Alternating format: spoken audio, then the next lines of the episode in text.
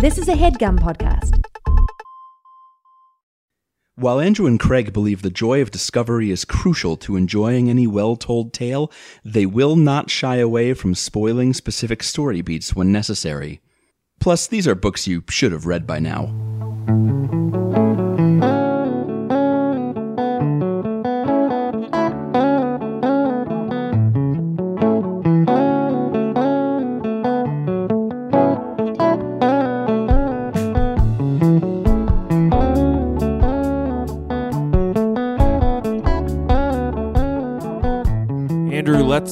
Get married and figure out the rest later.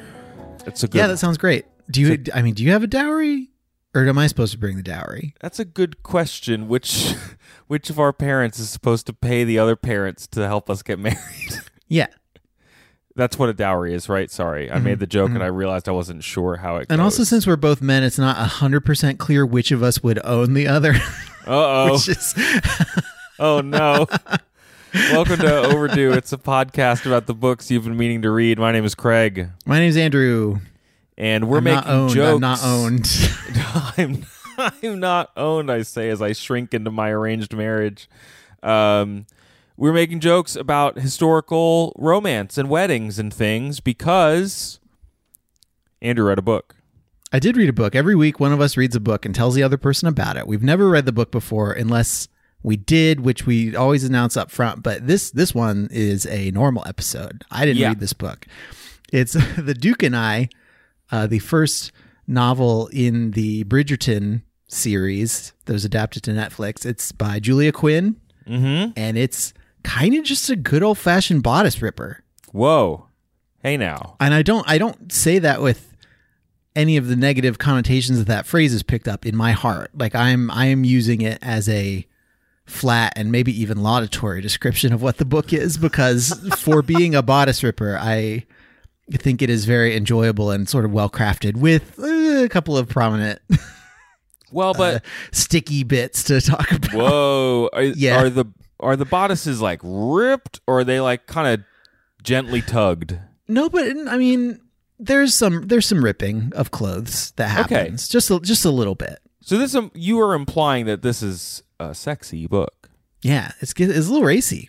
Okay. I just wanted to just want people to know what they're in for here. Yeah, no, and I, I don't, I don't want to disappoint any heaving bosoms uh, listeners or hosts who have found our show since we collaborated with them. I am probably not going to do blow by blow Uh-huh. uh, for all the for all the sex stuff, Yeah. if you know what I mean. Uh-huh. But uh, you know, we'll, we'll go through it and we'll see how it goes. We'll see what piques my interest. Um Yeah. neither of us have read Julia Quinn before. Nope. Um and I've watched the first episode of the Netflix show, but not any more of it. I so have- We pr- we probably will not talk much about the show beyond just like it was adapted, and here's the stuff about the adaptation. But Yeah, if you're listening to this episode because you watched the show and then read the books or, or vice versa, or you're just kind of curious about what the phenomenon is, we will probably talk about some of that. Um, I have seen like scattered snippets of the show while it's been on in my house. Um, I've seen people waltz to arrange to like string quartet versions of pop songs, which I believe is an adap- a, an addition of the show. I don't think those are that's in the books. I mean, there there were no scenes in the book where where Daphne is in a crowd and is like, and then they started playing a string version of "Don't Stop Believing." Okay. Maybe that happens in one of the later books, but we're Well, I mean, yet. that also is literally how the reality show "The Courtship" starts. No. with and I don't like you start it with "Don't Stop Believing." I don't know where you're supposed to go from there, but down. Yeah, that's I feel like true. you need to save your string rendition of "Don't Stop Believing" for later. But hey, I dig- I digress. news you can use here. Uh, Mm-hmm. Julia Quinn is the pen name of Julie Pottinger, uh, born in 1970. Grew up in New England, also in California. Uh, her like author origin story that she told uh, in an interview with Writers Write. This interview is something like 20 years old. Is it uh, writers R I G T H T or W R I T E? Uh, Like writers, writers, right? Writers. like authors off. You might Oh, okay, so it's about writers writing and not about writers' rights. No, nor is it about people who kind of correct things. or, or- about like ceremonies performed by writers. yes. uh, or people who build ships. Um, Anyway, she talked to Writers Write. She said that her when she was young, her dad caught her reading um, Sweet Valley High books and things like that. And she claimed because he didn't like that she was reading like trash. I guess I don't know what her dad's deal was. I mean, I think it sounds like he was just a man in Yeah. like in several decades ago. Yes, and he true. had some ideas about what was valid art and what was not. Well, uh, valid he- art is about horses, whales, and the Great Depression, and that's it. Uh, men will read a thousand books on whales. Uh, Rather than go to therapy. Yeah, Mhm. thank you. Um, she claimed to her dad that these books were teaching her vocabulary words, but then, like, I guess he called her out on it, and she already knew all the words. So then she claimed that she was writing, she was reading them so that she could research writing one of her own, and so she, like, you know, pounded out part of a novel.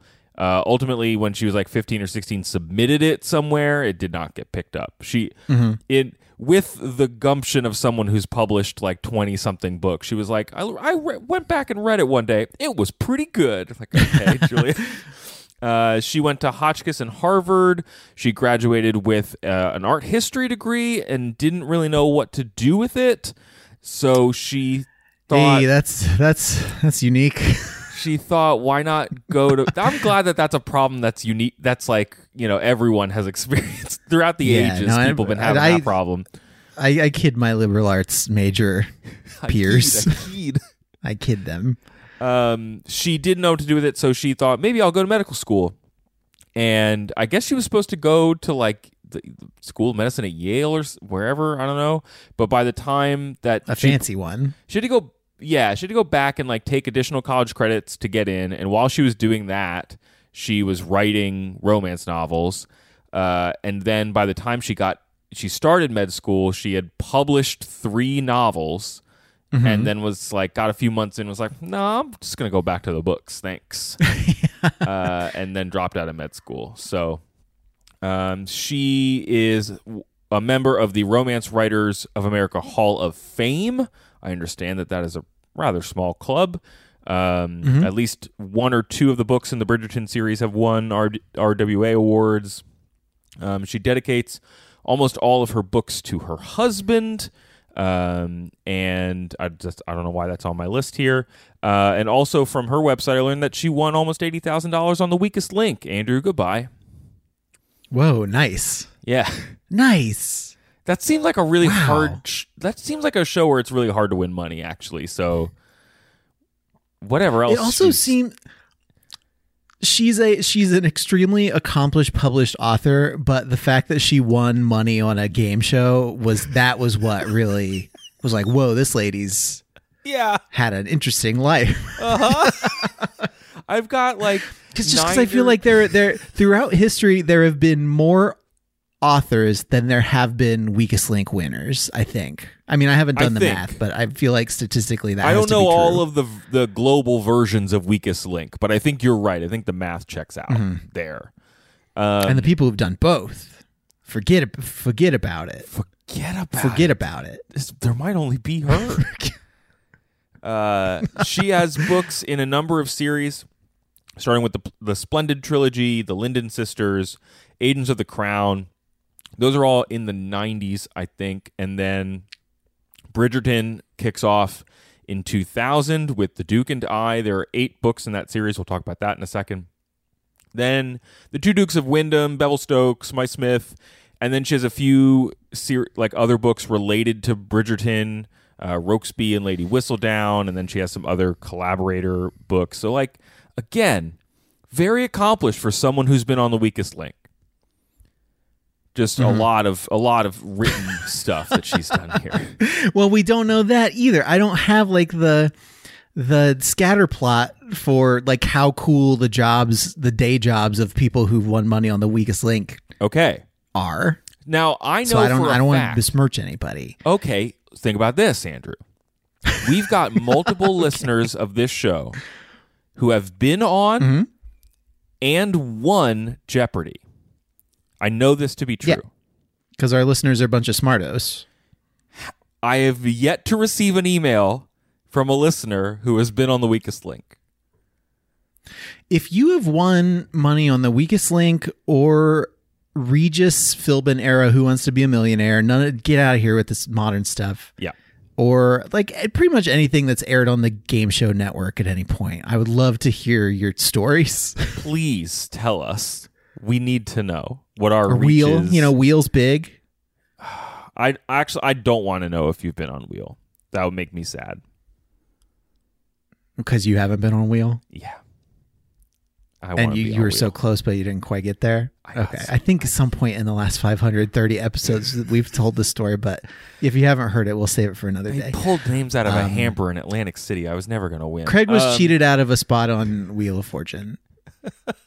is the short version. Yeah. the only thing about the show that I really wanted to hit was sort of the discourse around it because it is a point of departure from this book where narratively I don't think there are as many points of departure. Um, so everybody in the book is white or like very strongly implied to be white, but I think it does talk about everybody's color and kind of a lot, and it would be hard for them not to be white based Sure. on the descriptions. Yeah. Um, but the book casts a lot of people of color. You mean the show? The show. I think does. that was the the show. Yes, sorry, sorry, sorry. Um, in, in prominent roles, including the the Duke himself. Mm-hmm. Um, and I, yeah, I think that decision was like equal parts lauded and criticized. Like on, on the one hand, like you know, it's all just pretend. Why confine yourself to that demographically?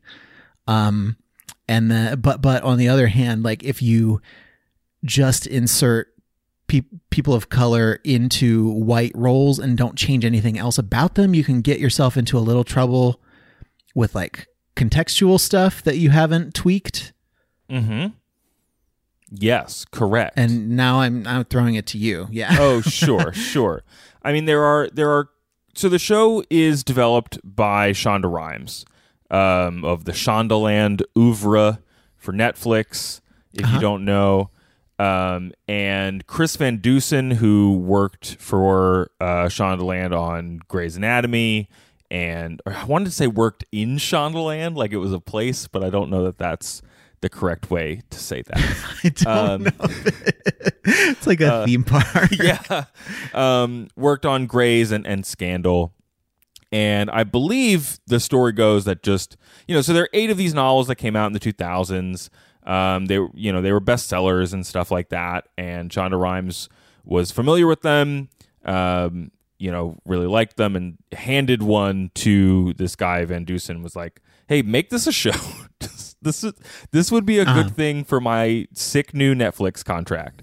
Um, and they took this thing now i don't know if this is this you may or may not know this andrew is queen charlotte in the book No.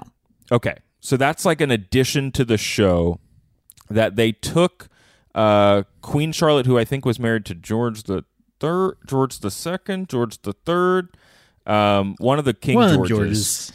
and there has been a lot of research around Queen Charlotte's uh, lineage, whether or not um, she had African ancestry. Um, and there were people talking about this when the Meghan Markle engagement was announced, and, and a lot of um, racists had opinions. Um, but they Don't they this- always though? Like they always, they always have something to say. That's quite true. Um, and Van Dusen kind of took this, you know, they wanted to have a racially diverse cast, um, and took this like idea of, well, what if Queen Charlotte was black and just what just was, uh, and was not passing or something like that, and what if she used her stature to uh, like bestow uh, uh, like what am I looking What, for? like dukedoms or, or Dukedoms titles or whatever. yes, uh, nobility and, and things like that, um, either on formerly Mm-hmm. enslaved people or other people of color that were living in in Britain at the time. And I, I don't think Mm-hmm. that that is supposed to be explicitly clear at the start of the show, and then it becomes clear.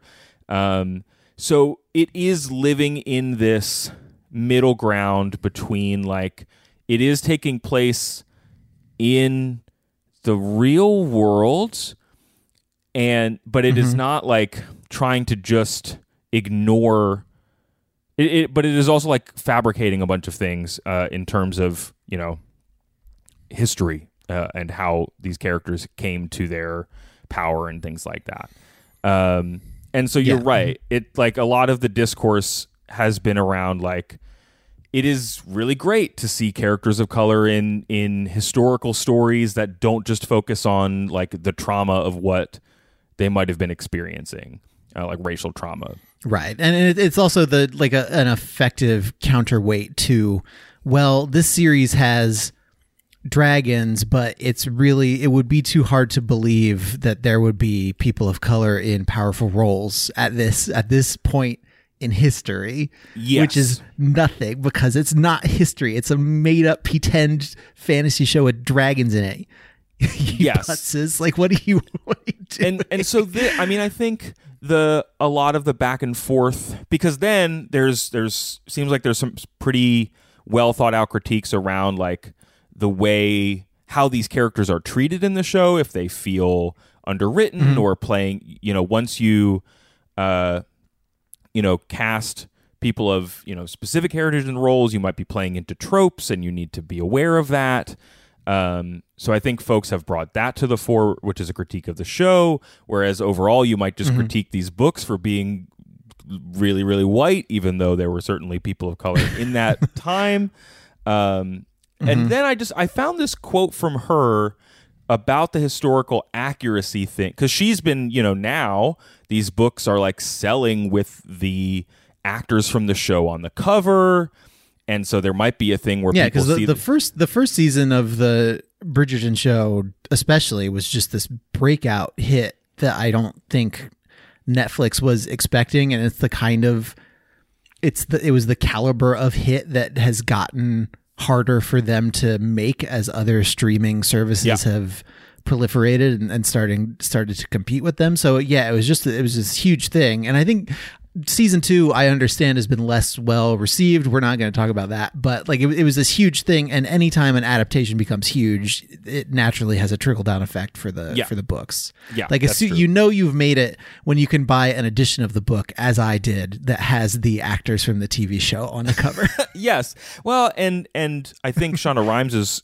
thinking in making this show in the first place was like this type of historical romance when you look at the tv landscape has been largely confined to just countless jane austen like no one is reaching Yeah, for yeah. you know deeper into the catalog but um, this quote from uh, Quinn I found interesting. This is from that Writer's Write interview where uh, from 20 years ago before the show was anybody's idea. Um, and someone asked her about historical detail. And she said, Actually, I never really thought of my books as having much historical detail. I don't do that much research for each book before writing it. Rather, I try to draw on a general knowledge of the Regency era that I've developed from reading history books and other romances. Within each book, of course, there'll be specific Yeah, yeah, things I need to look up and usually take care of as I go along. So I think there's some fun to be had there in being like, okay, because I'm sure that people who like her books and and I don't know if she said this herself or not ever, but like you might say like, well, that's just the way it was if if your book's all white set in this era. And she is out here already and for other reasons being like, I don't know, that's kind of I kind of scaffolded it on top of other experiences I'd had reading about that era. So we are we're far away from prim- primary documents and experiences already when we come It- into it really does feel- like and this. I'm- Mm-hmm. yeah, go ahead. I, I don't mean this in a derogatory way at all. It does it does feel like someone read a bunch of Bronte and Austen and other and like George Eliot maybe and some other people from this Yeah. era and decided to write fan fiction about it and like maybe they looked up a little bit of stuff but mostly it's just it's less about capturing details and more about capturing vibes Yeah, sure. and, trying to deliver i think a modernized version of the romances that are at the heart of a lot of those books Mm-hmm. cutting out the you know like the archaic language and you know some of the padding and just getting right to the racy stuff where they do each other Yeah, sure. um, sure. Uh, I'll just I'll shout out um, this piece, the debate over Bridgerton and race by Aja Romano on Vox from 2021. That has a pretty good rundown of a lot of the different um, critiques of the I think the first season of the show and kind of putting it in context with the book. If you want to read more about that, uh, and then our friend Erin um, from Heaving Bosoms had sent me a list when she saw the schedule come out. Um, there are some kind of own voices, you know, authors of color who've written historical romance and things like that that you want to make sure we knew about. Um, so I'm just going to read a list of authors and then we can move on to the book itself. Uh. Beverly Yeah. Jenkins, Jeannie Lin, Courtney Milan, uh, Vanessa Riley, E. E. Ottoman, uh, and Sherry Thomas. So um, we might look into those for future episodes, but just wanted to put that in context with people being like, "Hey, Bridgerton, what's the deal?" You know. What's the deal with Bridgerton? Well, let's find out. I would love for you to tell me about the first book in this series of Bridgerton. All right, we're going to take a break and then we'll come back and then we'll get down to brass tacks.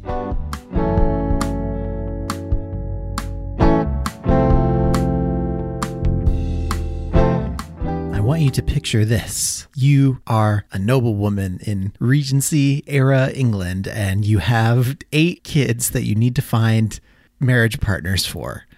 In the olden days, you would do that by going to a ball, but it's not the olden days anymore. It's now times, and you need to modernize. And one of the best ways to modernize is with a website from Squarespace. Squarespace is a website that helps you make websites. They give you easy drag and drop tools, beautiful templates, and all kinds of e commerce tools plus nothing to patch or upgrade ever. So you can just worry about dowries and not about security updates. Squarespace lets you grow and engage your audience with Squarespace email campaigns, create powerful email content that matches your website with your existing products, blog posts, and logo so your messaging is consistent and effective. You can also support your cause by gathering contributions with PayPal, Apple Pay, Stripe, and Venmo. And you also get powerful insights into who's visiting your site and how they're interacting with your content with in depth website analytics tools, including page views, traffic sources, time on site, most read content, audience geography, and more. I don't know if marriage eligibility is one of the things that Squarespace tracks with its analytics,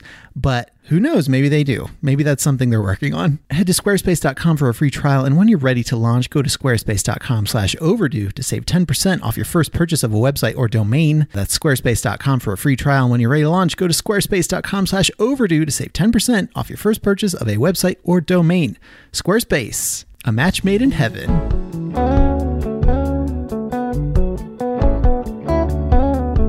So there are eight books in this franchise. Andrew. is it one? Is it one for each of the Bridgerton kids, or is that a coincidence? That is correct, and I think Nice.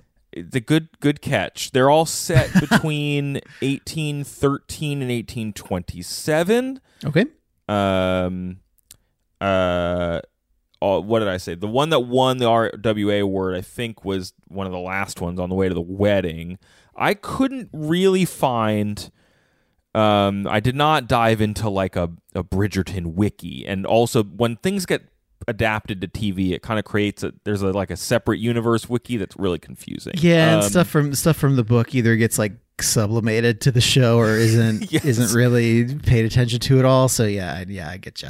I was I was trying to be I was trying to find out if do you need to read them in order that kind of thing and the first Yeah. the first hit I found just was like you could probably just pick up one of them but you might miss how certain characters got together and I think there might be one or two like identity reveals or something that happened later in the series but Sure. They're It definitely seems- not doing the Bridgerton kids in chronological order because this one starts with Daphne. Each one of the Bridgerton kids has a name that begins with the letter of the alphabet, and they are alphabetically ordered in order of in like birth order. So A B C D. Daphne is the subject of this one. that's not A Yeah, it's not A. I mean, A th- that character factors prominently into into the story because he is constantly threatening to kill people. But Wow. A is for Afni. No, it's not. That's Anthony? mm-hmm. Because he's the, he's the one in season two, I think. is he now? Yes, yes. Uh, season two of the book series. Anyway, tell we should me. just start calling books seasons. Like, oh yeah, the Two Towers, season two of the Lord of the Rings. you know how some TV critics don't like it when you refer to TV as movies? Do some I don't know what you're talking about. authors feel the same when you say their book is like cinematic or something? I just don't. I don't think that's done commonly enough for it to annoy anybody, but I think we can get the ball rolling on that. Okay, I like it. How cinematic was this book? This book is like a TV show.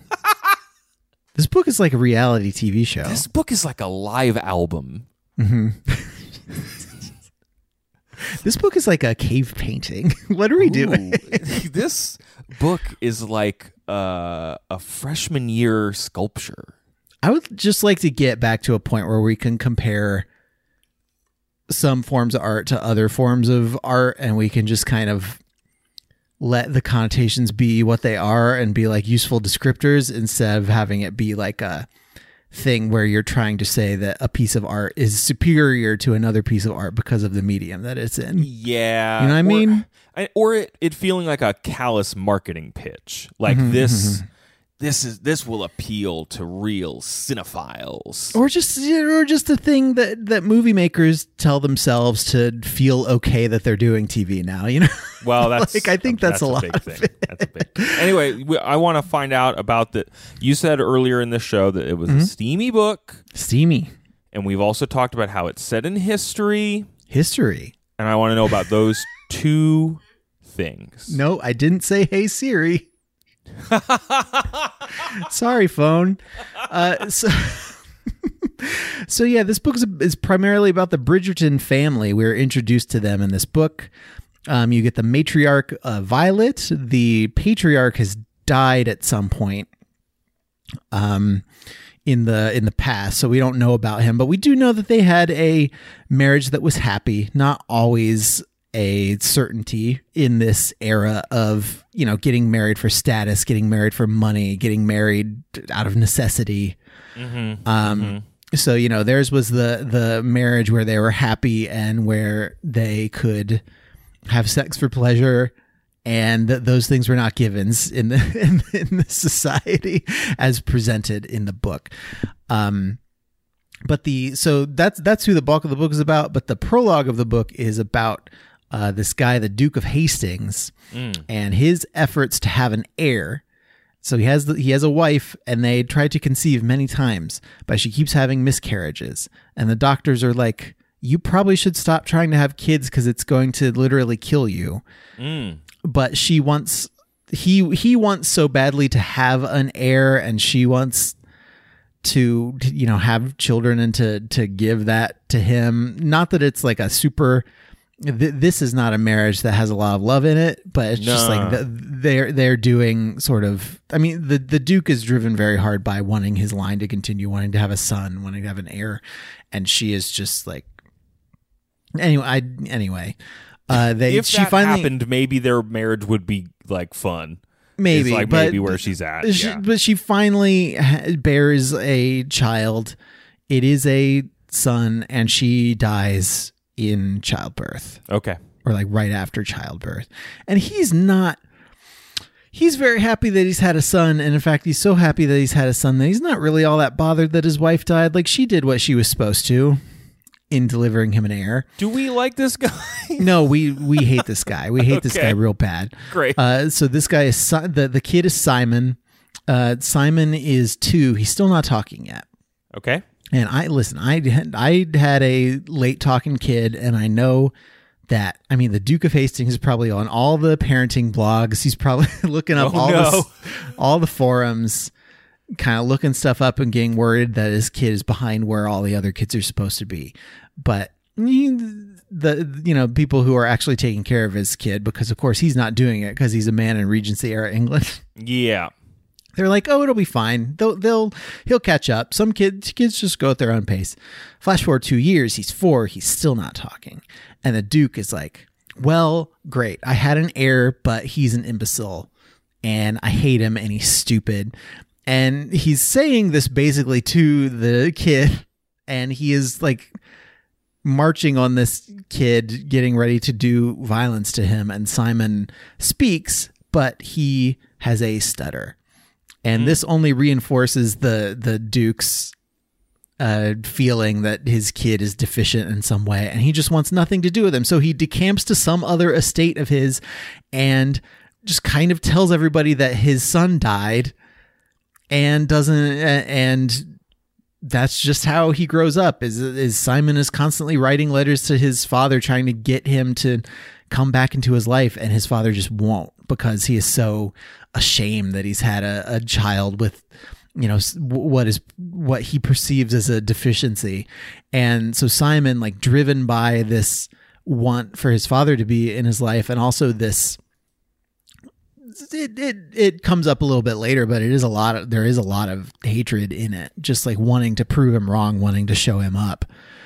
Uh you know works very hard to overcome this. Eventually does though he still you know stammers when he is under stress or, or very angry which of course he always is when he's around his dad. So he has a very hard time on the rare occasions when they do meet convincing them that he is he is worthy of of love and attention and whatever uh, but so he he grows up in this in, in these very sad circumstances, having you know his mother has died, his father is out of his life. He, the, he is very close with the people who are raising him and the the people who staff the estate that he's growing up on, but he has no you know warm family relations. And he de- he determines, you know, he he is he you know he's going to go to college. He's he's growing up and and and becoming the nobleman that he thinks his father wants him to be but there's this there's this confrontation between them where Simon just decides I'm not gonna, I'm not going to give this guy anything that he wants. He was, you know, he was so worried that the line was going to die with him. Guess what? I'm never going to get married. I'm never going to have kids. The line's going to die with me and I'm going to sh- I'm that's going to be my ultimate revenge on my my dad is I'm going to I am going to do the thing that he wanted least in the entire world, and that's what's gonna like drive my life. I don't think I've ever I don't think I've ever heard of a character with that specific motivation. Like a like a I will end my line to mm-hmm. spite my father mm-hmm. motivation. I'm mm-hmm. sure there are other characters living that life, but I just have not encountered that particular setup before. Interesting. Is it is it like I don't know, how do you how do you feel about this guy, Andrew, I mean, as you're the- reading it? Something that that Quinn does very well, and and why this book you know got adapted, why it had fans pre-adaptation and has picked up a lot of fans post-adaptation is j- the characters are are very well drawn and there's there's stuff about them even even the bridgerton family like you don't get to know all the siblings like intimately but each of them you know the, the alphabetical naming is super smart because it sort of establishes an, an order very early on. It gives them like a specific quirk. It establishes mm. maybe that there is like a sense of playfulness or a sense of like being grouped together and and, and enjoying being grouped together to this family Sure. and sure. also, when the one with the H name speaks, you know that you're listening to the youngest one because H is the latest letter in the alphabet that the family gets to. I, I have Uh, sometimes had problems with books where there's like a big set of siblings, like keeping the power dynamics or the at least like the age dynamics straight, and that does Mm-hmm. seem like a really useful tool, just Yeah. to easily be like, "Mah, that's Mm-hmm. the baby." And and I think it's also a a con- even you know you you mentioned the specific storytelling thing doesn't come up a, a ton, but the storytelling or character building mechanism where like a a person has a bad relationship with their parents and it shapes their Sure. worldview and how they you know how they plan their own lives like that is a very recognizable Yeah, uh, mechanism for for building a person. So yeah, si- Simon is very distinct. You do instinctively want to root for him because you know he's just had a difficult life, and that's with an asterisk. Difficult life for somebody in Regency era England who is inheriting multiple estates. okay. You don't really you don't talk to anybody below like house like the manager of your house in this book. Yeah, we're not doing any upstairs downstairs stuff. We're, in and this we're when we're not doing any remains of the day stuff where you hear anything or, or um, Downton Abbey stuff where you hear anything from the perspective of the help at all, even a Okay. little bit. Okay. it's just not what it's concerned with. Um, so uh, Simon has been abroad for a while because he doesn't want to see his dad. He he is a he's in his like mid to late twenties, um, and he just he hasn't been around for a while. But you learn that he was friends in college with uh, Anthony Bridgerton, the oldest child of the Bridgertons and the, the you know the oldest brother, the the guy who is sort of the, serving as the patriarch of this family since the father has died. And then you also hear everything about Violet Bridgerton and her efforts to marry off her sons and especially her oldest daughter Daphne. And da- so Daphne is being trotted out to all these balls, introduced to all these suitors. But she's kind of a Regency era cool girl okay. in that she can, you know, a lot of lot of dudes view her as a friend, but not as a potential romantic partner. and also Ah. having three older brothers has taught her how to do things like throw a punch and you know hold her own in a in a in in witty repartee. Sure. she she, can skateboard. is yeah, what, she like, can is what skate. you're she, saying. yeah, she can skateboard. She can like eat hamburgers. She could do all the cool girl stuff. Yeah.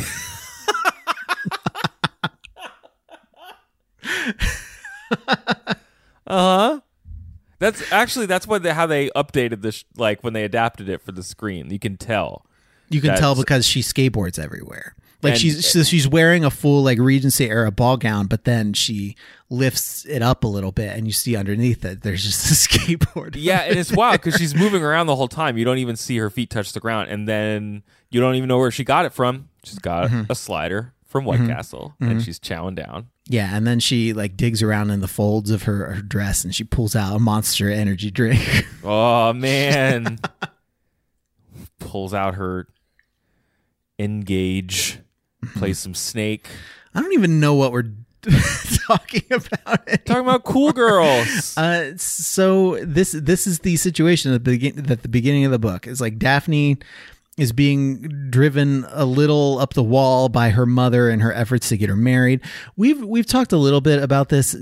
Our show, as we have done more books, Yeah. um, especially by like Austen and by the Brontes, and, and and as we've gotten more familiar with this form of literature, like marriage is the is the be all end all of these books because for young women in this period, it was like literally the only way to to move up to to secure your position in society to have a family to have children like it, it was kind of the only tool in your toolbox if you're a, a noble woman in this era because you know you you are basically the property of whatever the oldest man in your family is Well, yeah, and even if you're a cool girl, you're not necessarily taught like skill, like a trade. Yeah, right. You know? like like uh, even if you went even if you went to college, you're not really taught that. Like you're still sort of expected to find a find a husband as soon as you're old enough to do it. Like le- and legally, the law does not make allowances for cool girls. Unfortunately, Unfortunately, no.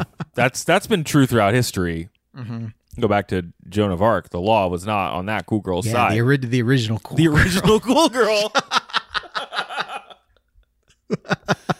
so and you okay, and you did say Daphne. Okay, by by the letter D, Daphne does have three older brothers. So Yeah, yeah, she is the oldest. Yeah, she gotta get married. Cool girls yeah, gotta and, get so, and and most of the daughters are not sort of of, of marriageable age yet. Her mother is leaning on all the boys to get married, but it's you know they're men, so they get a lot more leeway in this situation to go and be rakes. People are called Oh. rakes a lot in this book. It's a, it's a, I think it's a good word. I do think it can be used too many times. Can, well, the second you use does, does it get used for multiple characters? I think we get Yeah. one character per book who gets to be a rake. That's my thing. I think it's just like many handsome men in their early to mid 20s in this book are considered to be rakes or sort of consider themselves to be rakes. God, Lots of lots a, of raking going just on. a rake of Bridgertons over Mm-hmm. here. So yeah, so they can go off and be and be uh, cool man, cool guys. Yeah, they they they they have more time. Like I I don't think there are not people gossiping gossiping at, at parties when a 32 year old man is not married in this. Like the people are definitely They doing that be. when when they should be, but not the way that they do about you know a decrepit ancient old 23 year old woman, a spinster, still skateboard. still skateboarding. But you can't You don't wanna- skateboard forever. You got to You settle don't want down. to be a skateboard and spinster. How many cats can you fit on your skateboard? Probably not that. Probably not that many. Okay, so how are these two characters going to meet? Because I bet that there's going to be a cute way that they meet. Well, so there's there's a suitor of Daphne's, one of the few men who's shown interest, and he's kind of a dud. He's like the character in a Nora Ephron movie who we want the female love interest to leave so that she can be with the real male love interest. Yeah, You know? yeah. Well, you've got mail was on the other day. It's the Greg Kinnear. Yeah, mhm, definitely for sure. And so she is trying to let him down gently because he, you know, she she doesn't want to rip this guy's heart out, but she definitely doesn't want to get married to him. And the Duke of Hastings, Simon, now is the Duke of Hastings, has returned from abroad, is back in London. The boy is back in town, and he's come to this party to to uh sort of pay a visit to this lady Danbury who I think has a has a bigger role in the show but in this book sort of uh, she she appears a few times but she's not really central. You don't really spend a ton of time with her but she's a she's a, a woman who throws a lot of parties um sort of facilitates a lot of marriages and sort of and sees everything Oh, um, the other the other character who's like that in this book, who I also think is a bigger presence on the show, is a lady Whistledown, who is a fictional character who writes basically gossip mags about all the relationships and the people in this community. am I? I think Lady Whistledown might be the character that is the Julie Andrews Gossip Yeah. Girl style Yes. voiceover Yep, from the yep. show. Yep, that's her. Okay, yeah. Yeah, and like every every um every chapter begins with a missive from her latest newsletter, but I think I think the show does a little bit more like who is who is Lady Whistledown? A little Well- bit more of that like mystery box thing Well, with yeah, her character. and all- in, in this she is just kind of a omniscient semi narrator who you check in with when you want to know what the people in society know about what is happening in the book that you're reading. Sure. Yeah, she plays. She yeah, she plays a role of the like the chorus Mm-hmm. of London. A little bit, yeah. Um, but yeah, I mean, you do that in the show. You got to do the mystery box. We all know how good it was when they revealed who Gossip Girl was. Yeah. We all know how satisfying that was. Mhm. Don't I'm we? just- we had a we have we have a friend present tense who did past tense work at Netflix. and I remember her talking about how adamantly Netflix management was like you cannot call this Jane Austen meets Gossip Girl. You cannot mention Gossip Girl when you talk about this show. We just don't want to draw comparisons to Gossip Girl. Please and thank you. that's my that's not our show and it's not on brand for us. So don't do it. That's what every review and preview of this show. It's in the New York Times article about this show. I know. I know. The media listen, the media did it, but that doesn't mean that Netflix wants to perpetuate that that narrative, you know what I mean? Joan of Arc was the original Gossip Girl. She had gossip about God. She did she she and God just like gossiped about about what the aristocracy was doing. Okay, so she's got to get away from this boring man. So Well, so- so the Duke of- this other guy. Duke of Hastings, com- Simon coming to this party he doesn't want to really be at, stumbles upon them. He's badgering her, and and he is listening to them talk, and he is like, "Well, do I need to like swoop in and, and help this woman?" And he almost does it, and then she lays out Nebuchadnezzar, uh, Greg Kinnear guy with a punch. And then she steps into the light, and he is immediately smitten with this beautiful, amazing woman who he's never met before. The thing that you need to know about this meeting is that the scene, like the scene before this, was him and Anthony Bridgerton uh, catching up over a drink because, like I said, they were college friends. And Anthony's like, Well, it's cool to be such good friends with you. The only thing that you can't do is date my sister. Oh. the the oldest of friend pacts. yeah. And so he immediately goes and meets his sister and doesn't know that it's his sister for just long enough to fall head over heels in love and lust with her. Sure, sure, sure. Um, so I've gone blow by blow so far, but the uh, and you know if again if we were doing heaving bosoms on this, we would continue to go blow by blow, and it would be a lot of fun. But I am going to just elide over a lot of the middle part of the book where they are obviously going to get together but are acting like they are not. So they they strike up what they both swear up and down is a fake relationship. Wait. where he doesn't want to be bothered by all the moms who are trying to marry their daughters off to him and she wants her mom off her case.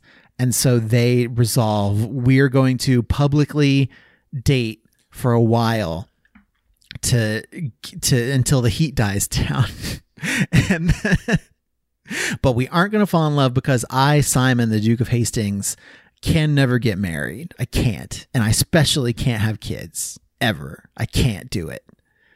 So don't you dare fall in love with me. And then guess what happens? I was gonna say mm-hmm. that these fake relationships never work out.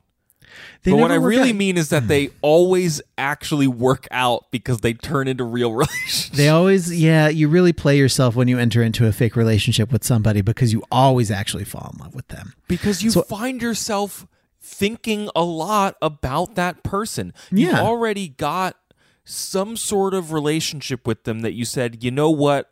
I think this fake relationship. You've got you've got enough of a rapport with them Yes. That you can say, "Let's have a fake relationship together," and they don't immediately call the police. Yes. And so then now you've got a secret together, which bonds you to each other. yeah, yeah. And then you're- And what you're- you know? What else can you keep secret? What Is the mic picking might- up how I'm waggling my eyebrows? Oh, I, I can distinctly hear the little waves of air. Just a little squ- the squish of my forehead skin coming to coming together. what else are they keeping secret, Andrew? They, I mean, they are that they're in love with each other Oh. because they eventually they're at some other Lady Danbury joint and they go out in the bushes and kiss. And Anthony sees them, gets super mad. Uh, he sees her boob because Simon gets her boob out. and this is, you know, she, and so now she's ruined because a man has kissed her in public and other people might have seen. Yep. And so she's gonna just like she's gonna get like banished to that what it was that island that Napoleon got banished to. Elba? Like she yeah, she needs to be removed from polite society and just like placed on a rock in the middle of the ocean because she's damaged goods now. And Anthony is so, so mad and he punches Simon and is like, We're gonna have a duel and I'm gonna literally shoot you for besmirching my sister's honor and then not getting married to her because Anthony's been like in on the fake relationship thing and he doesn't approve, but he sort of gets it a little tiny bit, and so Well, begrudgingly goes guy, along. right? Yeah, he likes both of them, but then he's just like glaring at them in from the bushes every time every time they're together from then on until finally he sees them smooching each other, and he's like, "Well, you have you have." ru- You are ruining my sister. You won't get married to her. I'm gonna. I'm gonna shoot you in a duel. Oh. So they go to have a duel, and Simon is resolved. Listen, I can't. I I really like Daphne. She's really great, but I can't get married. So I'm just gonna. And I don't think Anthony's gonna chill before this duel happens. And so I'm gonna let him shoot me, and I'm gonna die. And it's better for me to be dead than to get married to Daphne and not be able to give her what she wants. Because she's she's been this huge like sort of zooish family and she wants to recreate that for herself. She wants to have her own family. And he is resolved to never ever have kids because of his dad heir situation that we talked about a little bit before right? Yeah. Uh, so uh, Daphne runs in, dramatically stops the duel, punches, also punches Simon to try to get him to lay down on the ground so that Anthony can't shoot him. Oh, okay. And he is like, listen, okay, fine, I'll marry you, but I can't have kids. I just can't do it. And she th- thinks about it for like 45 seconds because that's all she has, and then tells Anthony, "Yeah, we're gonna get married, so you can you can put your gun down. It's gonna be fine." Um, and then we get we get a scene where Violet comes in and very uh embarrassedly tells Daphne the facts of life. Like there there is a marital act Oh, that neat. you do and it results in pregnancy, but none of the mechanics are really explained Of course to. Daphne. And so Daphne goes into this marriage. She she's feeling a little she's feeling kind of a way about not having kids, but she's like, you know, I I like Simon a lot. I have a big family. They're all going to get married. I'm going to have lots of nieces and nephews. Like I, I I'll be able to I would rather have Simon and have no kids than have kids with somebody who I don't like very much. Yeah. Um, and so they have sex several times and they're very into each other. Um, and they both are are just having very successful sex every night for a while. But Simon is always before before things can finish up, he is practicing the pull out method. I don't know if any of this earns us an explicit tag, but I like literally can't talk about the rest of the book without talking about the mechanics of how getting pregnant works. He pulls out and spills a seed on the ground, as it were. Yeah. And she, you know, knowing nothing about how sex works, she sort of notices it, but doesn't really think anything of it. But then she remembers a thing that somebody said to her once about how a you know a good pregnancy needs to come from strong seed. And, and she's like whoa seed maybe that thing that he's not letting happen in me is the thing that gets you pregnant. And maybe if he is insisting on pulling out and not letting it go in there that he has lied to me about being unable to to get me pregnant. It's not that he can't do it it's that he won't do it That is that is when she finally re- like so the book has hinged heretofore Mhm. on her thinking that he is incapable Yes. physically as Yes. opposed to incapable emotionally. Yes, because they they have not had a discussion about his dad issues at all yet at this point. Cool marriage. I am I am yeah, super cool marriage. I'm I'm t- I'm telling you things that the reader knows because you've you know Yeah, you've yeah, you've yeah, got an access I'm just to both making the sure that, that characters' ling- I. I wanted to Yeah, clarify that like linguistic beat there. Yeah, and I and I it's good to clarify that I I'm telling you the book is you the reader read it, but the characters in the book don't have access to all the knowledge that the reader has. Cool. Um, Irony. so yeah this is a big this is a big bump in the road for their relationship. They get in a big fight. Uh simon goes out and gets wicked drunk comes back like falls down on the floor of her the bedroom that she's sleeping in. And like they sort of kind of make progress on like talking it out and maybe reconciling a little bit but he's very drunk. And then he goes to bed. And then so this is the scene that is the most problematic it like there's a whole like section on the wikipedia page about this there was a lot of discourse from the show about this because it Yeah. doesn't really change what happens in the book. But she, Daphne, knowing full well that he does not want to have kids, has sex with him while he's in like a semi unconscious state and lets him finish inside her. Hmm. And then he sort of wakes up and comes to his senses just as this is happening. And his like his stammer comes back and he is so so upset about this thing. Like it's it's both the betrayal that she has like the, the unconsensual thing that she just did to him and also how mad and stressed out he is about it and how it makes him sort of revert to this to this person or this like stage of his development that he is like deeply ashamed about and that's his whole life is sort of revolved around Yeah. Yeah. um, and so yeah, the the rest of the book is like they they separate for a couple of months. She thinks she's pregnant for a while, but then isn't. Um, I'm kind of glad that she didn't get pregnant from just like one. I was wondering if that's Sexual how it was encounter because- yeah, Yeah. but um she thinks that she's pregnant for long enough to send him a letter being like, "Hey, I'm pregnant." Uh, Lady Whistledown's writing about how these, you know, they seem pretty happily married, but also they they are not hanging out with each other. Like I've not seen the Duke in a while, even though Daphne's still hanging, still in town. Um, and you know Anthony's getting very upset again because it seems like Simon has hurt uh, Daphne in a way that he swore up and down that he would not do. Um, and Simon gets the news that she's pregnant and is very, you know, feeling a way about it, but he needs to go and, and see her. Like he cares about Yeah, her a sure. lot and, and goes back to London from where he has like run away to, to, to see her and to talk about it. And they see each other and she reveals, you know, I, my uh, my cycle was just late. I am ac- I'm not actually pregnant. I, I didn't lie to you. I really sincerely thought I was pregnant and then it didn't happen. And so from there they have a heart to heart about Simon's upbringing and why he hates his dad so much and what his whole life is revolved around, which is, you know, this this hate for his dad and this need to to ruin what his dad wanted and Daphne is being like, "Listen, this you were not doing this for you. You were doing this you were letting your dad control you and he's not even alive."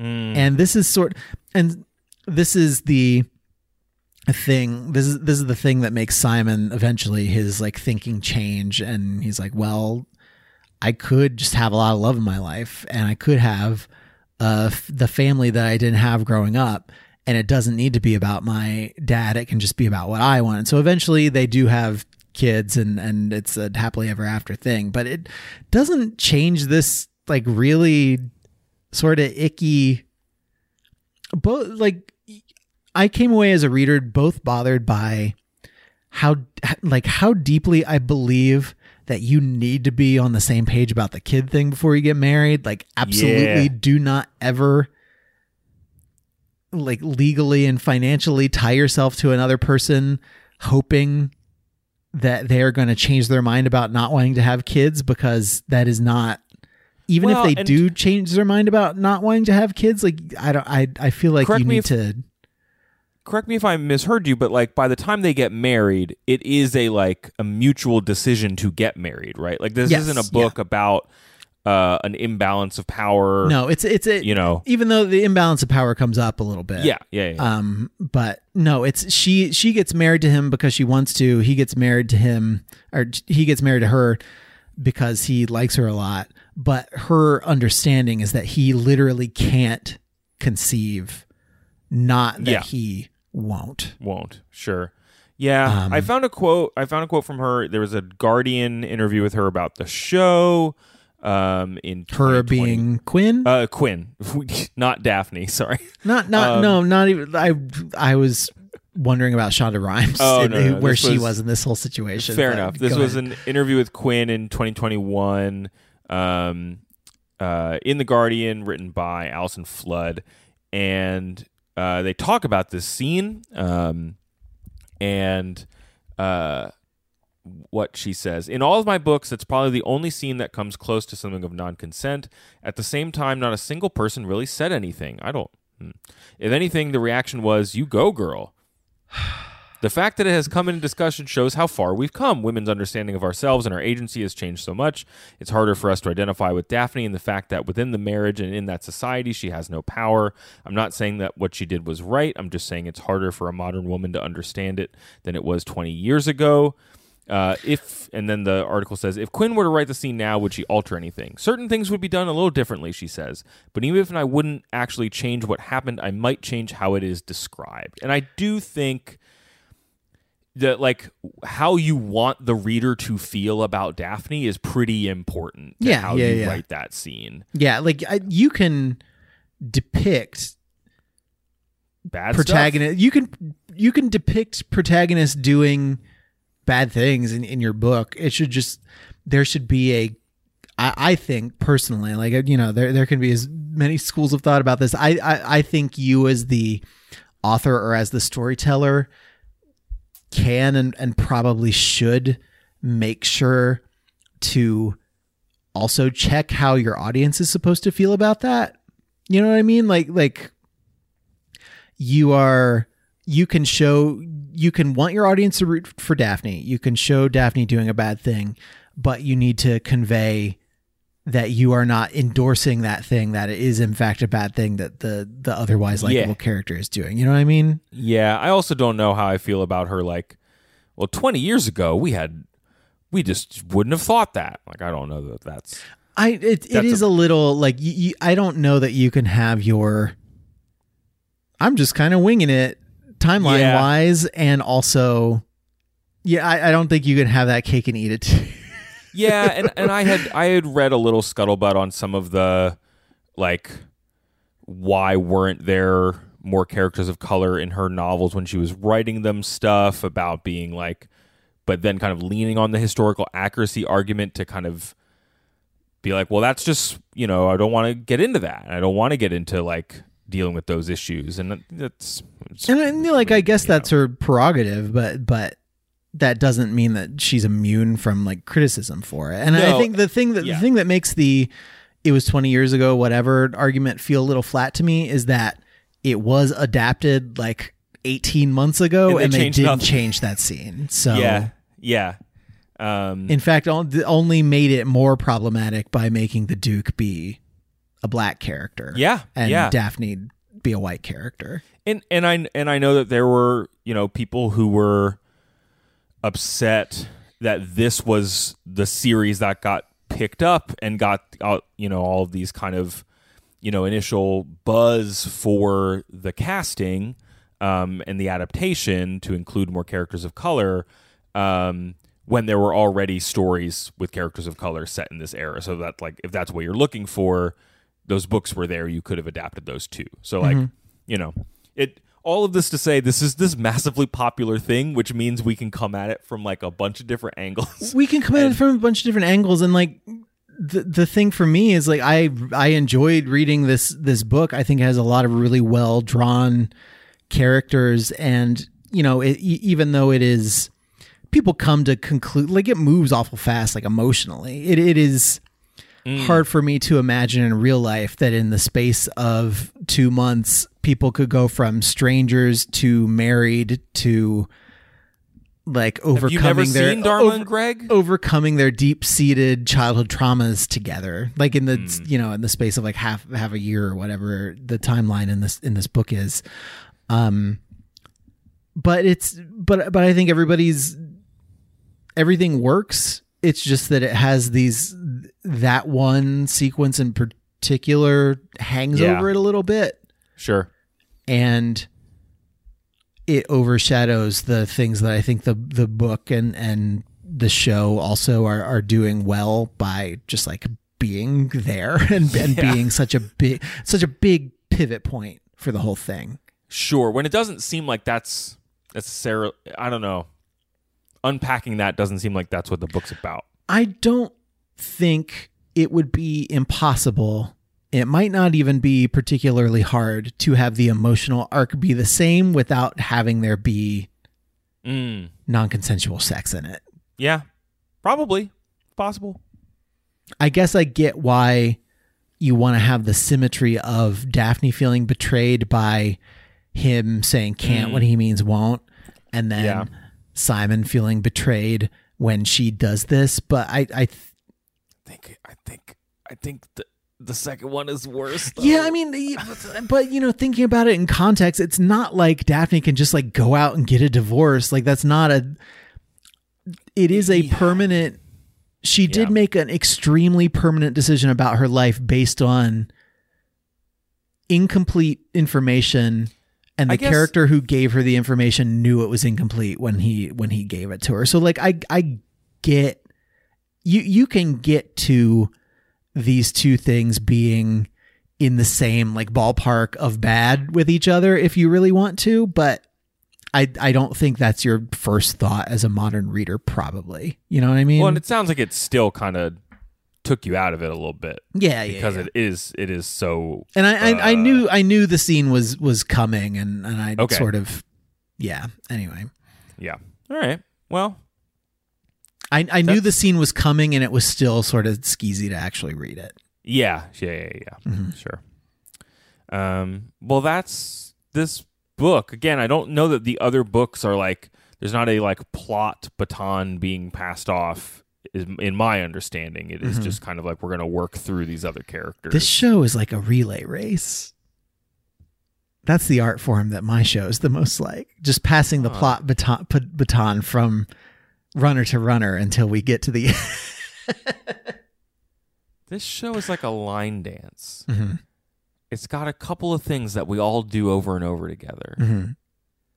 This show is like the game Jenga, where you just sort of keep pulling out plot threads until the whole thing topples over under its own weight. This show is like a sandwich. we got it. we got to wrap it up. well now we no gotta wrap ever much know, like a much like a sandwich. We have to wrap this thing up because I No think a wrap is a sandwich. We'll ever know what I was gonna say. No. If you think this show is like a sandwich, you can tell us why uh, by sending us an email at overduepod at gmail.com. Hit us up on Facebook and Twitter at overduepod. Thanks to Parent Lake, Rachel, Lexi, Greg, Katie, Rebecca, Sonia, Thad, and many more. Uh, you weren't tweeting about sandwiches, but I see you. I thank you.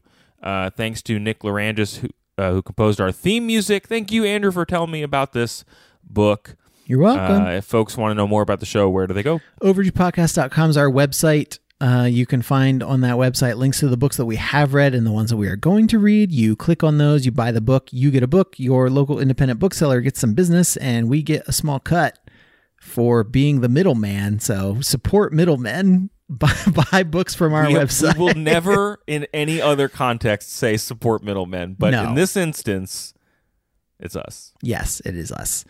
Um, Patreon.com slash overdue pod. If you want to cut out the middleman, which again is us, and support us directly, which still is us, that's I think I just figured out capitalism is you just have to own every single link in the chain so that you always get something no matter what.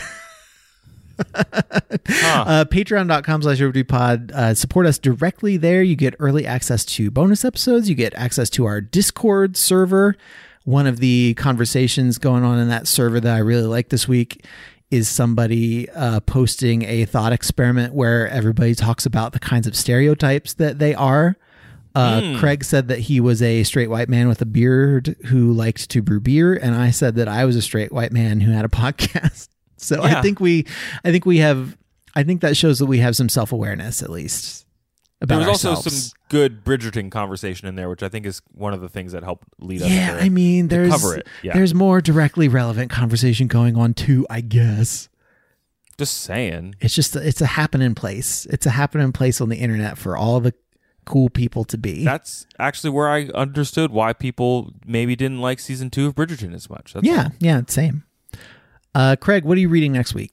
Uh, Gentleman in Moscow by Amor Towles. rock and roll. All right, everybody, until we come back at you next week, try to be happy.